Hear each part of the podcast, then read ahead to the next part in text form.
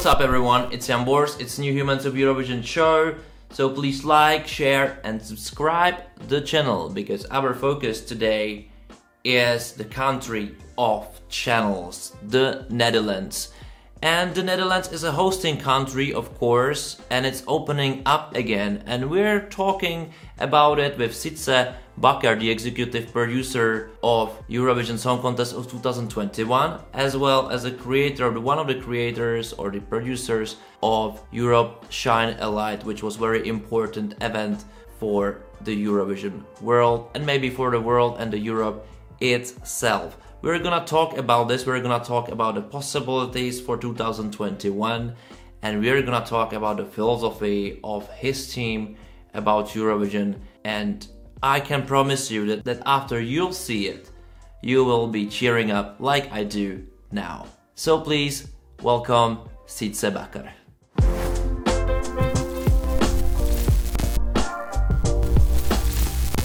Hey Sietse, I'm really glad that you have time for me to have this conversation, this interview, because you're you must be very busy. Well, for two years already, probably. yeah, it's actually a fun break to uh, to talk to you and catch up on some memories and look forward to uh, what this year is going to bring. Yeah, I'm really curious what this year is going to bring. But let's get back to the past for a while because I'm because you're on the long road already for for obvious reasons. But can you tell me a good memory, which is your first five minutes after you realized you won the Eurovision Song Contest in 2019? It's um, um, I, I, was actually in a in another job at the time, and uh, and I I didn't know I was going to do this job until several weeks uh, later. But obviously, having been closely involved with Eurovision and having seen my own country going through, I think it was eight years not qualifying for the final up to 2013. Um, so the the idea that that my own country could actually win was was pretty pretty slim, and uh, when it when it actually happened, it was uh, it was it was a very uh, very emotional feeling and uh, and and uh, made me very proud, of course. Which I think everyone who loves Eurovision, if your country wins, you you you know that feeling. Yeah, for sure. I don't know this feeling yet, but one day, probably, hopefully, it one will, day it will it will happen for sure. Well, Portugal were waiting for a lot of time. Well, but uh, how was your first weeks at the job when you when you became executive producer for Eurovision 2020? Yeah, I, I, was asked actually to uh, to come to the, the broadcaster office on Monday because they, they knew I was involved with Eurovision for many years, and they asked me if I wanted to to just come by and, and share some some thoughts and some advice, and I said of course I'd be happy to. So uh, so I, I I vividly remember going to the NPO offices. I think it was around two o'clock and um, and when I came in, it, it, was it was very funny. There was uh, uh, there was donuts at the reception from uh, Dunkin' Donuts, but uh, they changed their name in Dunkin' We're not paid Donuts. for this, you know. He didn't have to say it. not at all. Not at all. Uh, uh, I do remember I, I I didn't have any lunch, so I quickly ate one of those donuts before I went in, and and we had a very interesting but long meeting and uh, from the response and the questions I got, uh, it became clear to me that uh, that they had more in mind for me uh, and a few other people uh, to lay the foundations of uh, what would become our organization. and those very first weeks were were obviously very intense because for many people in the broadcaster it's it's a first time it's a unique experience and they don't know what is what is going to happen. So yeah, and uh, as well in the Netherlands, the structure of public broadcasters is kind of different than from many other countries where it's just one main public broadcaster. But in the Netherlands, it's kind of shuttered, if I can say like this. So how this this was hard to get all those broadcasters and probably their managements and the people for, and just forge the team. How hard it was, and how did you how did you make it? Yeah, uh, uh, the Netherlands is a bit different from many other countries because we have a like an umbrella organization which is NPO, Netherlands Public Broadcasting, and they manage and operate the channels. Um, uh, so they make the schedules, the uh, the, the brand identity, uh, make sure that uh, everything is compliant with the law. and then underneath, there are several different broadcasting organizations that actually uh, create the content, and they all have a different focus and a different profile. In the Netherlands, AVROTROS is the broadcaster uh, that actually participates in the Eurovision Song Contest, so they in fact won.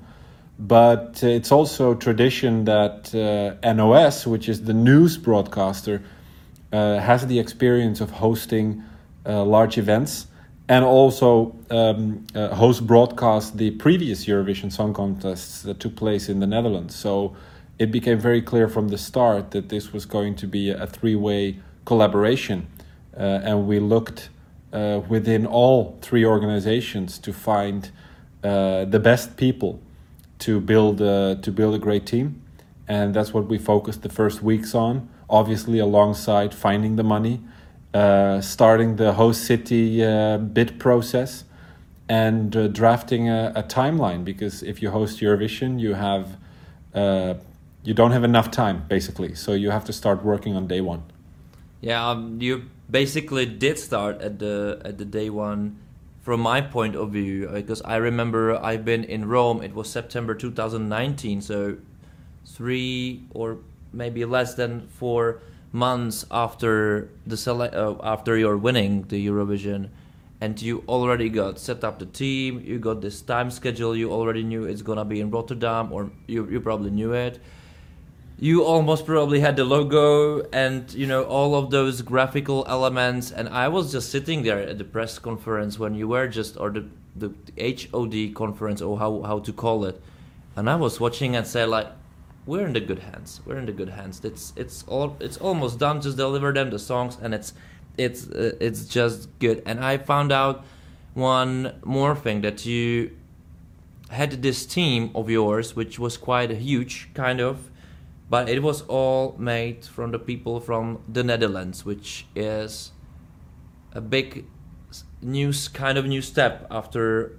all of those years when there was a like hosting broadcaster and the Swedish team collaboration. So why did you do that? Yeah, well, first of all, I mean, a, a, lot of credit and respect to our, our friends from Sweden because they've uh, they've built up a, a, great deal of, of knowledge about the song contest and have been able to share that with broadcasters from many different countries. And uh, and I think the uh, the the increased popularity of the song contest in the last 20 or so years is uh, for a large part thanks to, to their effort. At the same time, we know that, that the Netherlands is a country where, uh, which is known for, uh, for a lot of uh, TV formats. There are a lot of TV and event professionals here.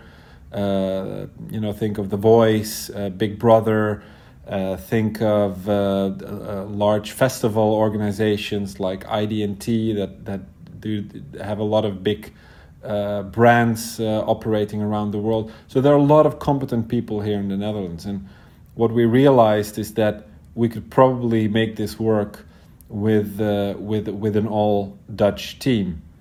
So what we did is we started to look for the best people in the country to, to work on the song contest. We, we felt that yes, there is a, a bit of risk uh, in that. So we did ask some people from uh, Sweden for advice, like yeah, like it, yeah, like Ola Melzig. I was talking about it. Yeah. yeah, yeah. So we did ask them for advice, but they were not sort of. Um, uh, they were not in the, in the roles that they are often in, like head of production. Um, so with with some advice from them, with some uh, really good advice from previous host broadcasters from Israel, from Portugal, from Sweden, uh, we uh, we managed to, uh, to, to basically get everything we we needed. We also felt it was important to to find our own voice and to to put a, a, a stamp on it because what what we did see when you look at the previous Eurovision Song Contest is that there were also a couple of elements that that were uh, that were quite similar. um, and we thought, you know, let's try and, and make this distinctly Dutch, and uh, and see where that brings us. Uh, and that is also healthy for the song contest. Just sorry that I'm interrupting you, but I'm really curious because I'm not sure if like everyone just got this like you just say it's completely Dutch and everybody just know oh because of this and this and that. Can you describe some really stamps, as you called it, which where which makes difference that you like this is different from the past five six years. This is us. Yeah, obviously a lot of that is still the, to be seen because we haven't shown what we uh, what we created to uh, to Europe and the world yet. But uh, things like the visual identity, which is distinctly Dutch uh, design, uh, the, the, the, the the creative elements of the of the shows, the the, the postcards, the the opening and interval acts, um, the hosts. You know, we wanted we wanted the Dutch audience to recognize the song contest that we are making as something that that comes from them, something that is their gift to uh, uh, to Europe, and obviously to to be able to tell uh, the people in the Netherlands that we we did this as a nation by bringing together the best people from uh, from the industry. Um, our ambition was and remains to uh, to to make them proud, and uh, and we hope we will do that even under those challenging circumstances that we are in now. I'm pretty sure you already done it as you didn't cry about the cancellation. You just took it as a fact. From my point of view, that was a really uh, it should be very hard for you, but it didn't.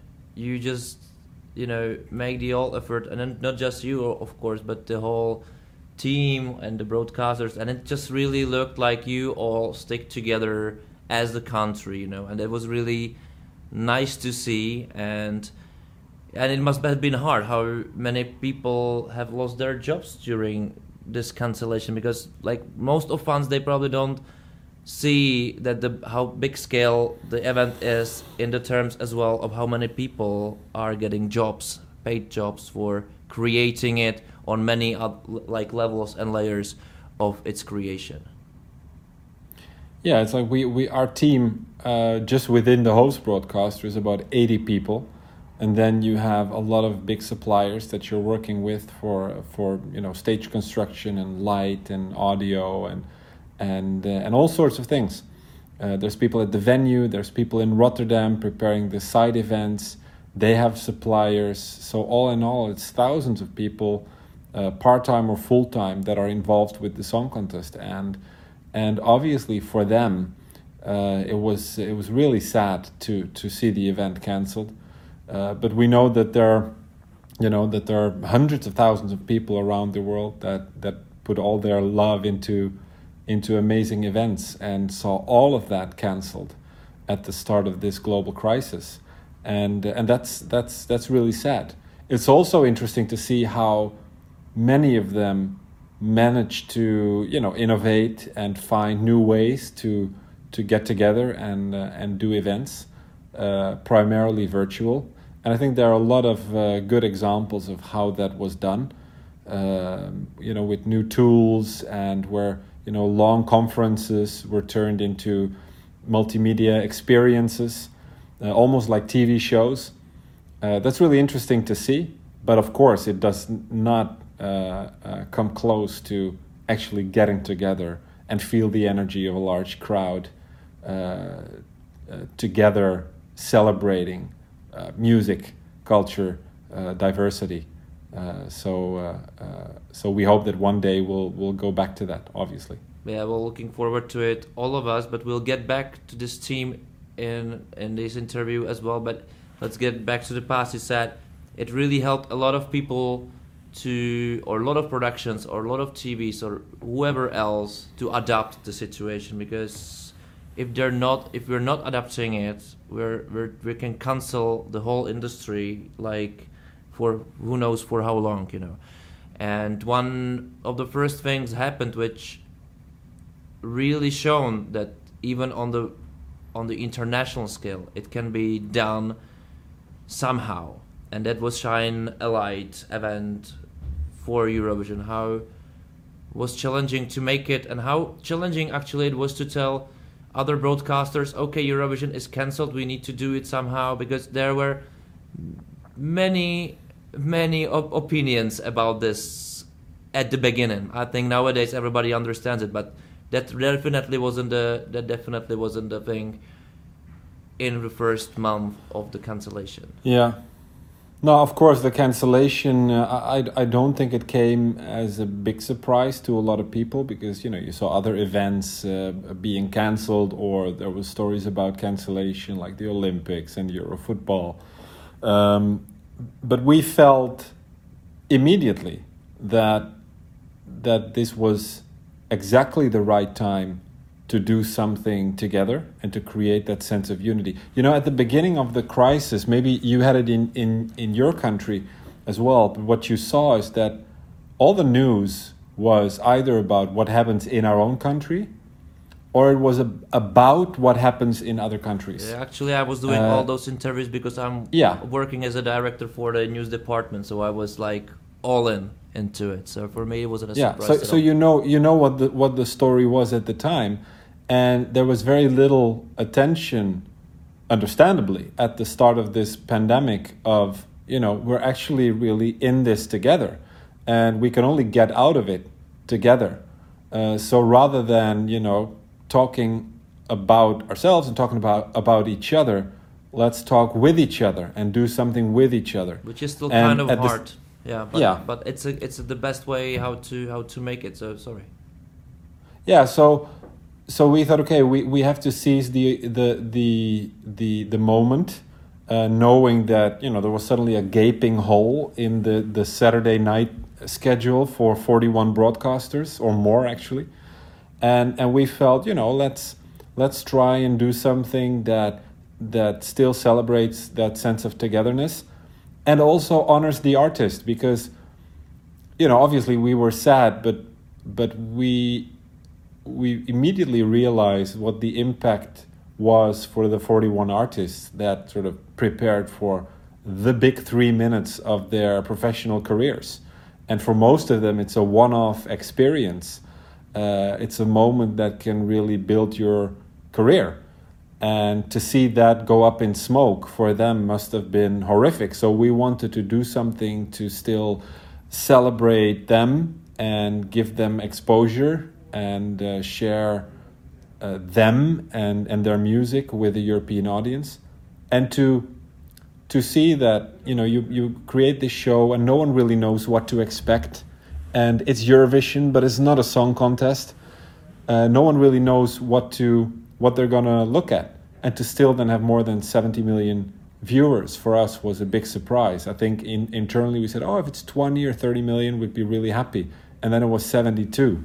Um, uh, and you know, it's not about the number, but it's it it's for us. It was a confirmation of the notion that there was this hunger for from from the people in Europe to to get together and uh, and at least get a, a sense of of Eurovision.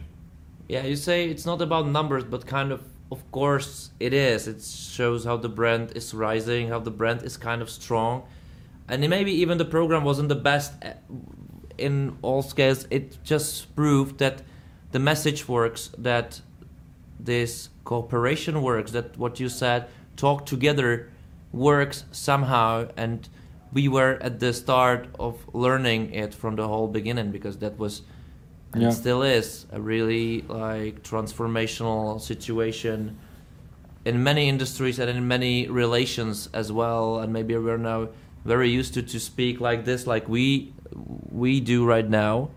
And maybe we speak even more because I'm I don't remember we were speaking together for that long you know already. So and maybe about those topics as well. And I'm glad that it's possible and we can share you know our knowledge or our our thinking about it. But it was really crucial times about the numbers because you've lost kind of uh, the part or the hosting the Eurovision at that very moment because your government uh, because you know hosting the Eurovision it's not just the money from the TV but the whole country is involved and maybe that was as well hard, and lots of money was wasted, kind of. Even you, no one could do anything about it. How hard was it for you and for a whole team to get it back together and get it back to Rotterdam?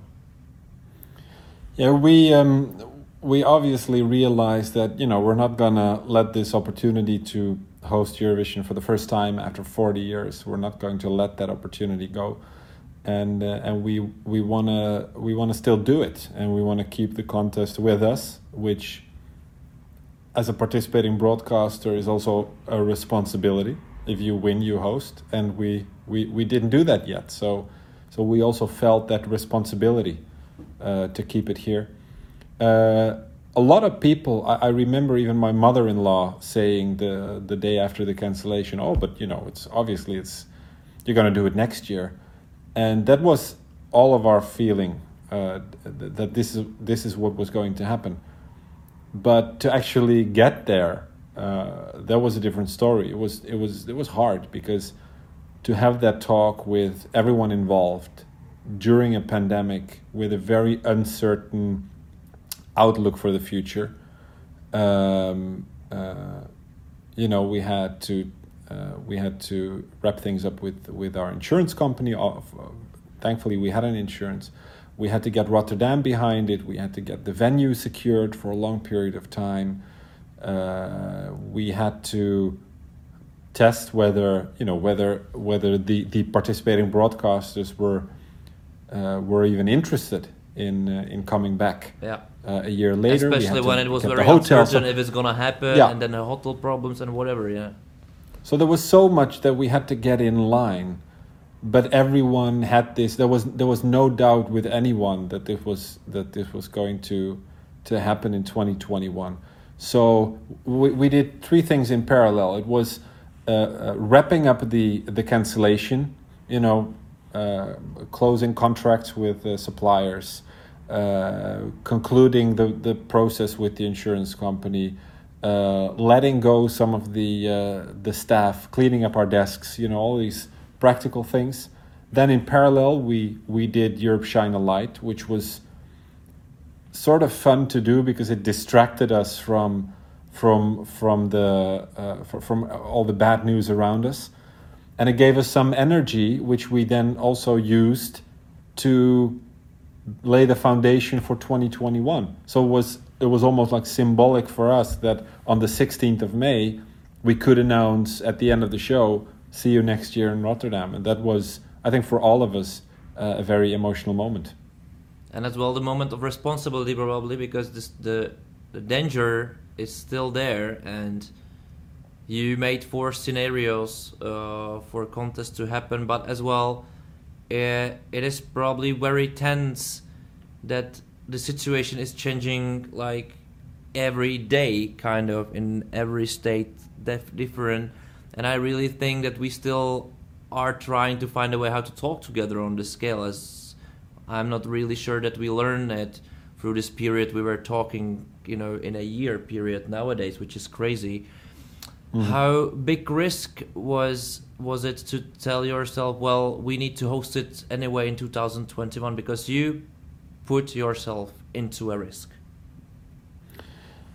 Part of the process uh, between the cancellation and the announcement that uh, we do it in 2021 i think it was about seven weeks. And we used that time to to think about the possible scenarios because we realized that you know you can cancel this once but you cannot do that twice.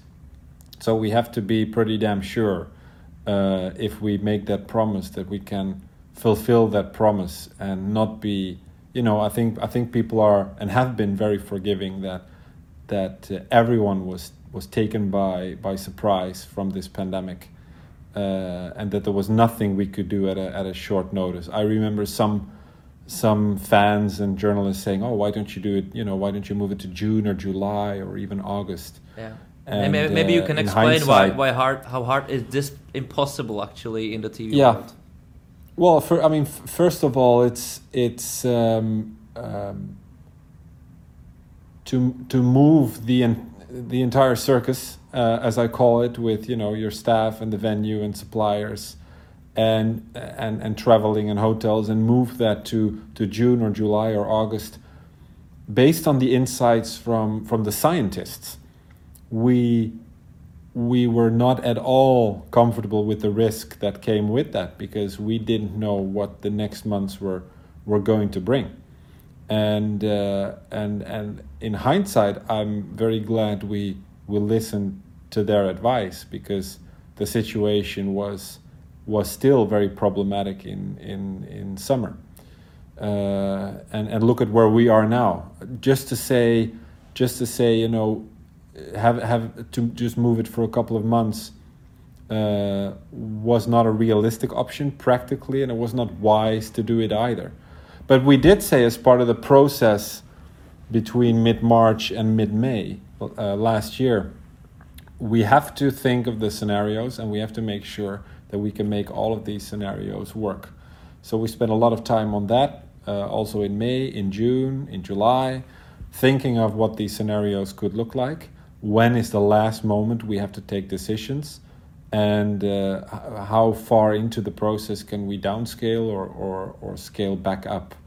And uh, that is a, a process that is affected by the changing reality every single day and and you know that too everything cha- every day you know you start the morning and there is some hopeful news about a vaccine and then halfway the day the the the, the numbers come the, the infection numbers and and sometimes they're better than the day before sometimes they're worse or even much worse. So every day is sort of a you know, yeah, it's, it's a roll like a it's a roller coaster roller coaster times yeah. for it. Uh, what's the what's the last day for the decision making? It's not really a, a, a specific day. It's, there's no calendar saying, you know, D Day, because taking decisions like this is, uh, is a process which involves a lot of parties internally here. Of course, the EBU, the city of Rotterdam, the participating broadcasters, suppliers. Um, uh, they all they all have a seat at the table. Yeah, but um, you probably have to decide one day everyone to back it the scenario or we are going this way because you can't even if it's a process and especially in the tv world everything must be a process lots of people are involved in the decision making even yeah. there's a one who say like it's going to be like this it's not just uh, dictatorship as, as i just said no. just for a shortener but there must be set some date or there must be set some kind of deadline for well this is the time because after such piece of time you aren't able to make a tv show so there must yeah. be something like this yeah there are a couple of important decisions we have to make uh, in the first half of february that's an important moment for us uh, and of course we all hope that by early february we'd be in a situation where uh, where the, the pandemic has you know stabilized, where we see the impact of uh, vaccines, where where testing and all the lockdowns will will uh, show their effect. Now we know that the the uncertainty about the pandemic will probably continue for for a couple of weeks or even months. Uh, we see that in the UK, where the situation is uh, is pretty bad, uh, in Ireland as well, and there are obviously a lot of concerns about the uh, uh, the mutation uh, that that appears to be uh, much more infectious. Yeah, doesn't seem good uh, in so, Czech Republic as well. So. Yeah, so, so and I, I can I can I understand that concern, and and it's obviously uh, concerning uh, for us as organizers. I'm sure it's concerning for everyone who is trying to plan uh, events for for spring and summer. Um, so um, so so we're not we're not yet out of the the uncertainty.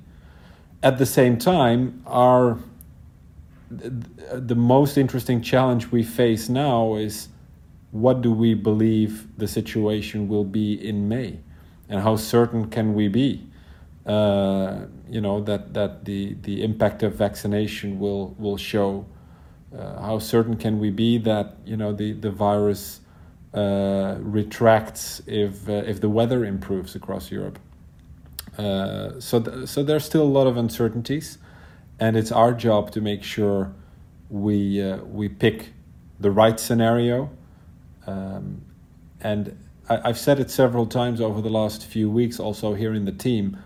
Uh, you know, our, I've, I've, got the question many times. What is your worst case scenario? Isn't that scenario D, um, uh, which is the the sort of lockdown scenario?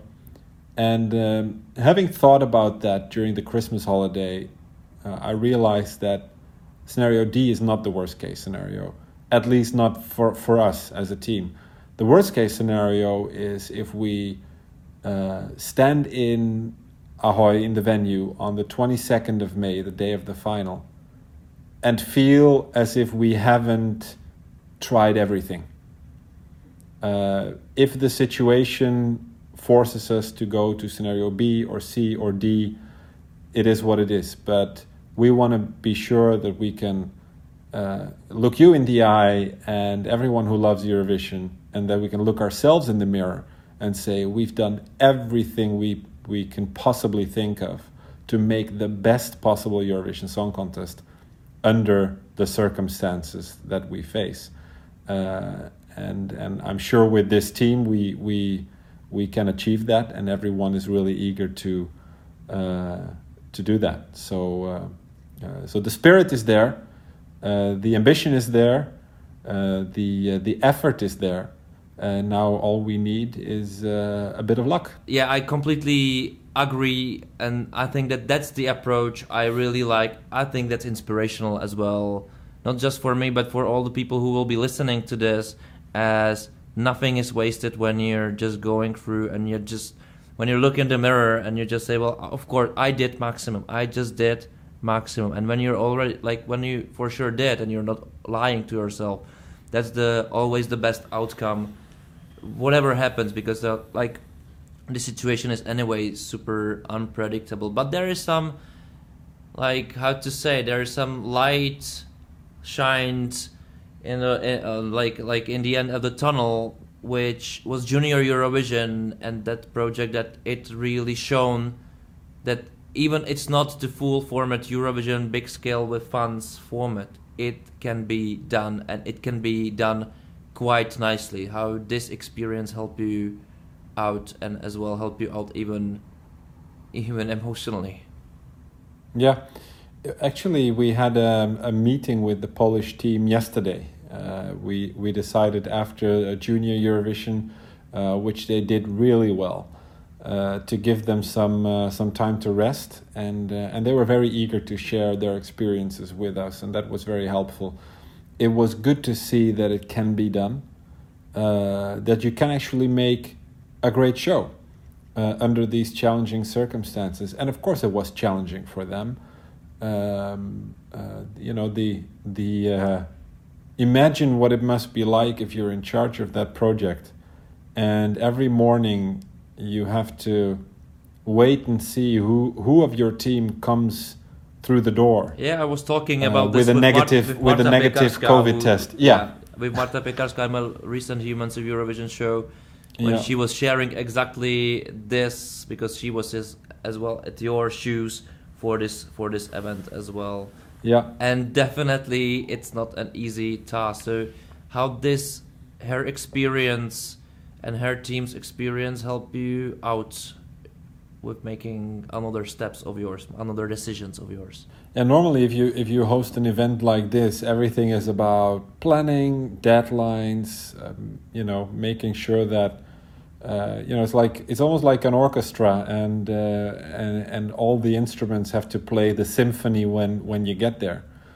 Um, in the in this circumstances, the orchestra has to be ready to change the symphony at any time, uh, which requires lots of communication, uh, lots of scenario planning, lots of flexibility from people and it's a uh, it's a completely different uh, mindset. Obviously, event people are used to you know being flexible and and uh, being solution focused, but this is a different ball game even for the most uh, experienced organizers. Yeah, especially because this is the new new thing for everyone. You know, you're like this yeah. is probably the biggest event on the scale which will be done because like no euro no Olympics, and there's actually nothing really bigger than Eurovision if we just count off football and the athletics or sports in general. So so there is probably even nobody who's really experienced in that. So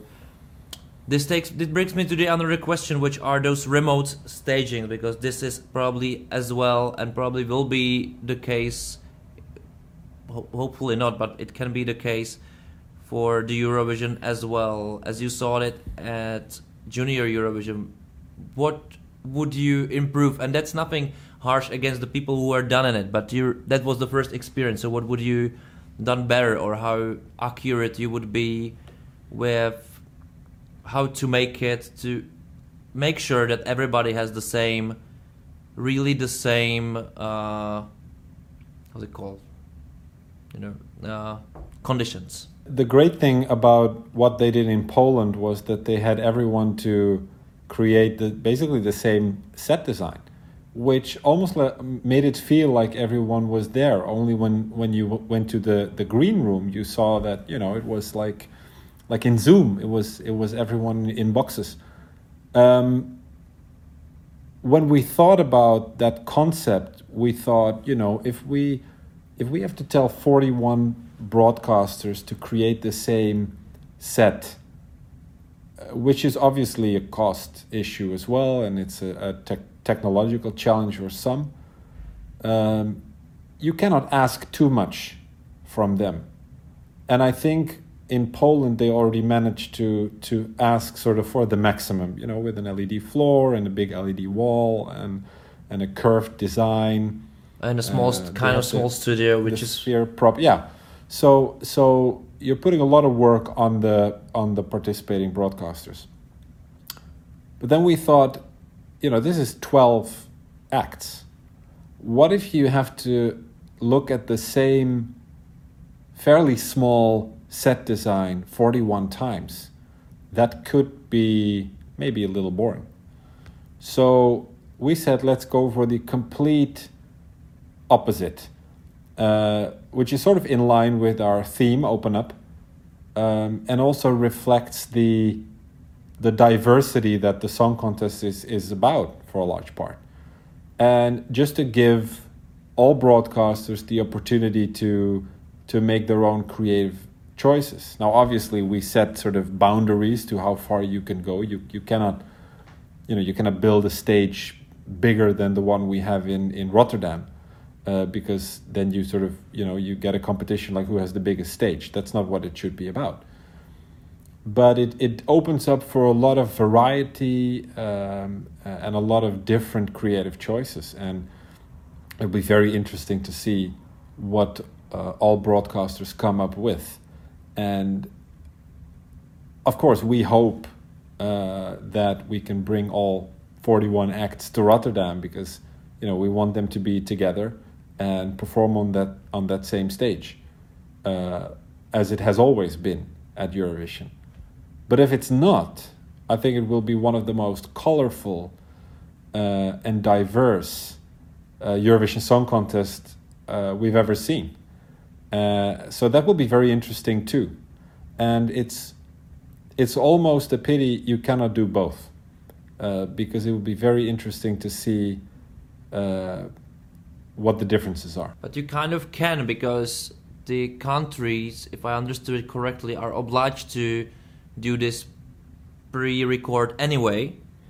So maybe we can see both. Maybe that that would be great. Not in the same show, not at the same show, but maybe there will be it will be nice to see it you know the thinking of how to step out, out step up out of the comfort zone let's say it like this yeah and, and that's a decision up to the uh, up to the ebu and and let's not forget we may also end up in a, a scenario where you know some acts uh, are the the uh, the live on tape performances and others perform live in rotterdam it will be a mix priority for the EBU and, and of course also for us as a host broadcaster was how do you make a level playing field? How do you keep it as fair as you can uh, keep it? So we spent a lot of meetings on uh, on discussing how to achieve the the maximum level of, uh, of fairness. Yeah, you as well said that the vaccination is not the must for the artist, but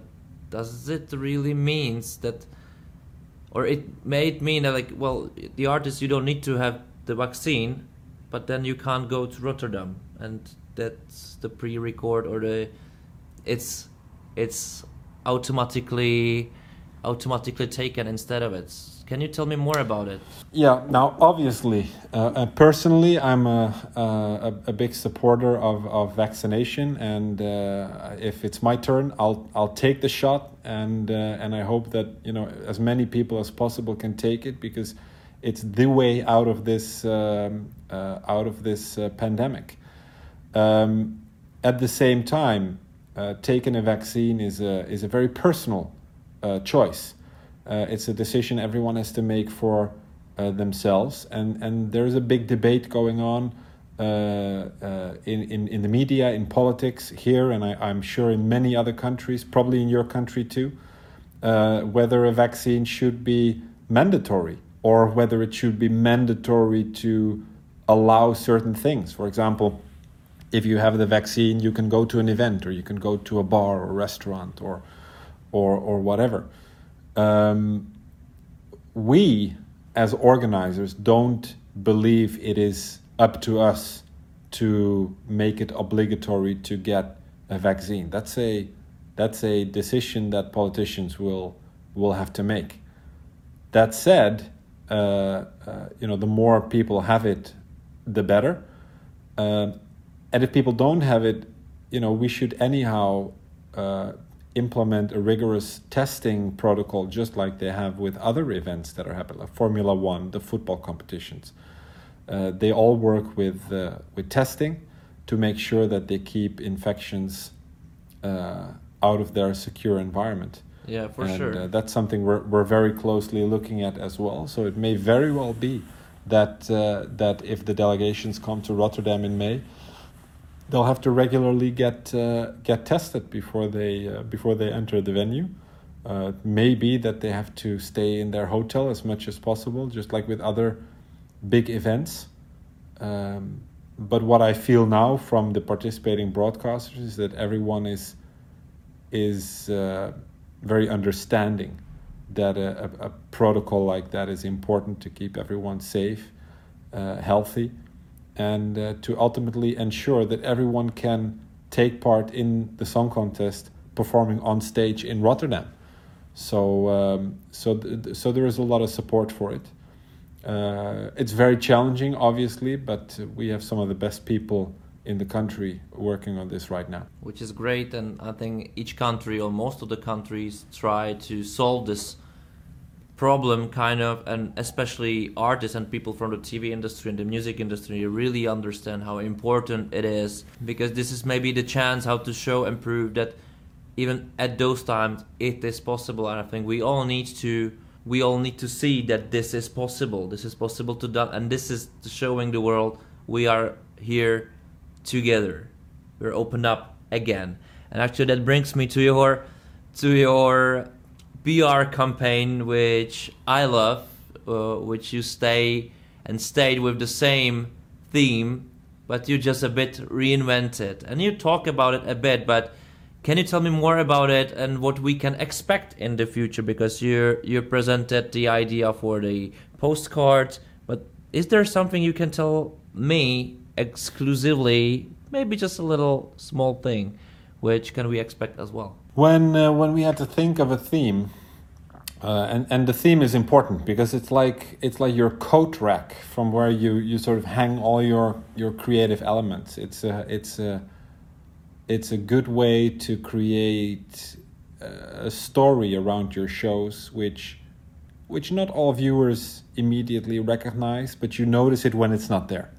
So we said we need a strong theme, and at the time when we came up with it, we looked at the world around us and we realized that uh, there was a lot of polarization going on and, and still is going on, which is a lot about listening to each other and about uh, being open to each other's point of view and sort of get out of your filter bubble and and and hear out each other's opinions. And as long as we remain interested in each other uh, that will strengthen uh, that will strengthen society and openness is it's also a very Dutch thing. It's everyone who went to Amsterdam probably knows the images of, you know, you can just look into people's living rooms because the curtains are always open. Um, Dutch people are very uh, uh, are very open. Uh, they talk a lot, not all as much as I do, but they talk a lot and they have very clear opinions. Uh, they voice them loud and clear and that's uh, that's also it, it is very Dutch. So open up almost felt like a, a natural theme for us. When the pandemic hit, uh, and we all suddenly had to face lockdowns, we thought you know open up is maybe a little bit strange if you are in a lockdown. But we also realized very quickly that even in a pandemic, people find new ways to open up. I mean, the the very fact that we're doing this podcast with you right now uh, would probably not have done that if uh, if it hadn't been for for this situation. Um, you know, people going out and applaud for healthcare workers from their windows and balconies, like they did in Italy and then in many other countries. You know, we find new ways to open up, uh, even if we are limited uh, by the circumstances. Uh, and what we hope, um, and I'm sure many people with us, is that the Eurovision Song Contest in May marks a moment where we can uh, start to open up again as a society. And we may, may not be at the end of this crisis, uh, but we certainly hope that it will be the beginning of the end or somewhere halfway back to normal. And, uh, and that's why we, we think that, that open up will, will remain relevant. Now, obviously, you asked, you know, can you reveal anything? There's nothing I can, nothing big that I can reveal. But uh, one thing I can mention is that uh, this year there's no allocation draw uh, because we decided to stick to the draw results from last year. Uh, the host city insignia from Tel Aviv are already in Rotterdam, so no need for an exchange there either. But we did uh, come up with an alternative uh, a little bit later. Uh, but we did come up with an alternative to celebrate Eurovision, to celebrate the theme Open Up, uh, to celebrate the diversity that Eurovision is all about, and to build towards the, the three shows in May. How exactly we're going to do that, we will uh, reveal in the weeks to come. I'm really curious about it. I'm really curious about everything everything you just said as as this is really make me think how even more important this work can be and how really important is to just make it the hell happen it must happen but maybe it must happen in this really nice way of your speech you know i've heard a lot of people from my industry and from the music industry and for, from all the cultural spectrum of the industries which were really, really heavily struck by the COVID, and most people they're saying like, I can't wait to come back to normal. But do you believe there is something like normal or the new opportunities which this situation brought and we had to adapt? Just change it and there's yeah. no back to normal, but it's gonna be something new which we should open up for. I think just because we all we all have this shared experience of the pandemic it, this touched everyone's life in different ways um, you know some people got sick or worse uh, people lost their jobs um, uh, people face all sorts of challenges. People are concerned about their health and about the health of people around them. Uh, it hurts economically, it hurts socially. Um, there are a lot of people uh, that are depressed, uh, and that is that is all understandable. Um, I don't think there is a, a so you, you I don't think you can go back to normal in the sense that you know will magically transport back the way it was in January last year. and pick it up from there. I think we all there is an opportunity to build a, a, a new normal with this experience.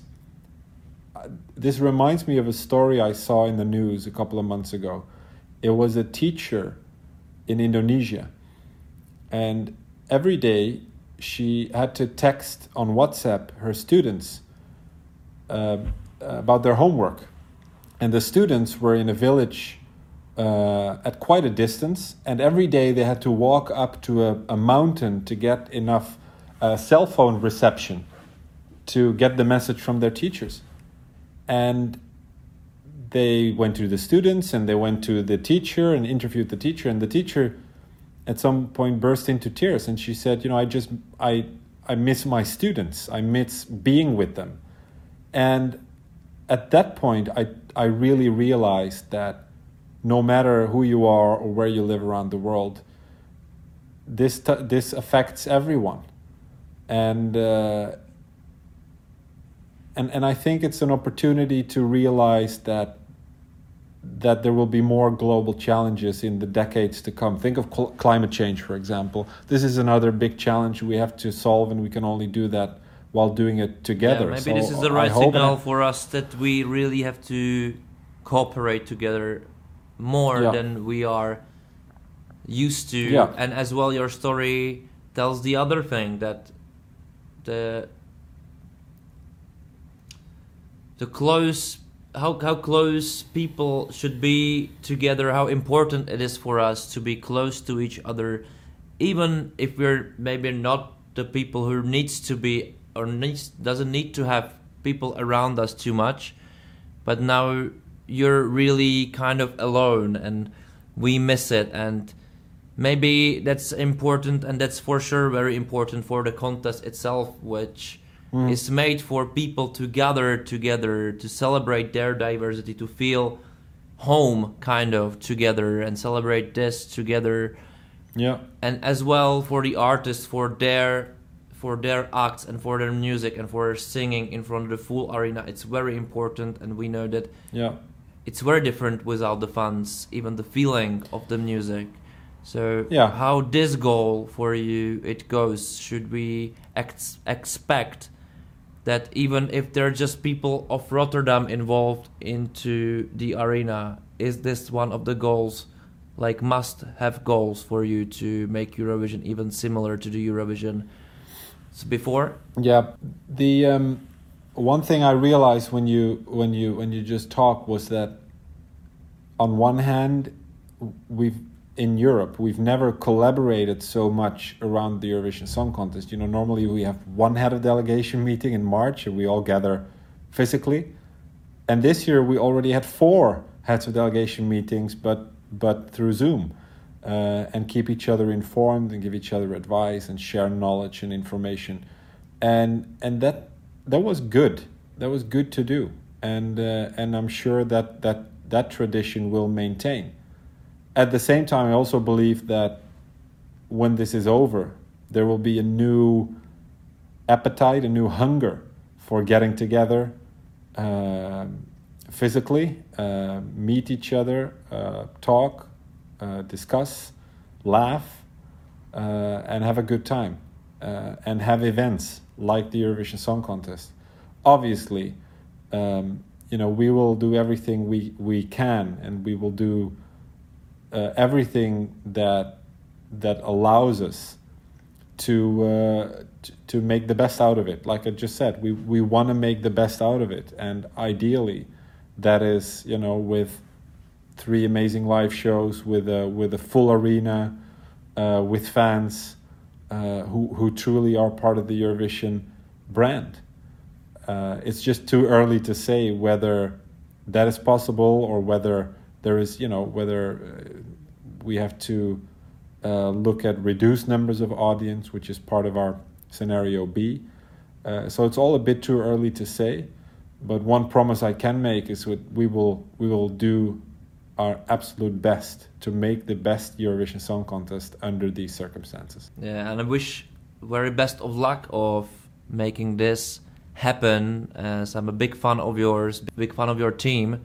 Big fan of Eurovision, of course, nowadays, and I think that that's a super challenging times for you, and I'm glad that you prevailed and show with your team that this enthusiasm for making something happen and the philosophy behind it is very important to have and it's very inspirational for me and hopefully for all of us. Thank you, Sietse, for uh, sharing your time with me. It was a great conversation. Thank you. It was a pleasure to uh, talk to you. I'm uh, I'm a big fan of uh, of your pod- podcast. I think it's a it's a great initiative, and uh, I hope you'll continue uh, for for many weeks, months, and maybe even years to come. Yeah, I definitely don't want to put it aside. As I said, I must do maximum. I want to look at the mirror, as you said. Thank you very much, and wish you best of luck for making the contest happens and for us that we open up again. Thanks, Jan. And that was Sietse's words, and I really hope it was inspirational for you too.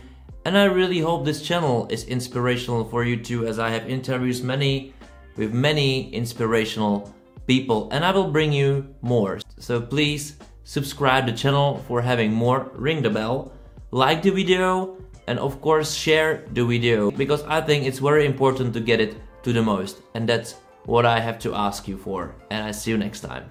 Thank you very much. Bye.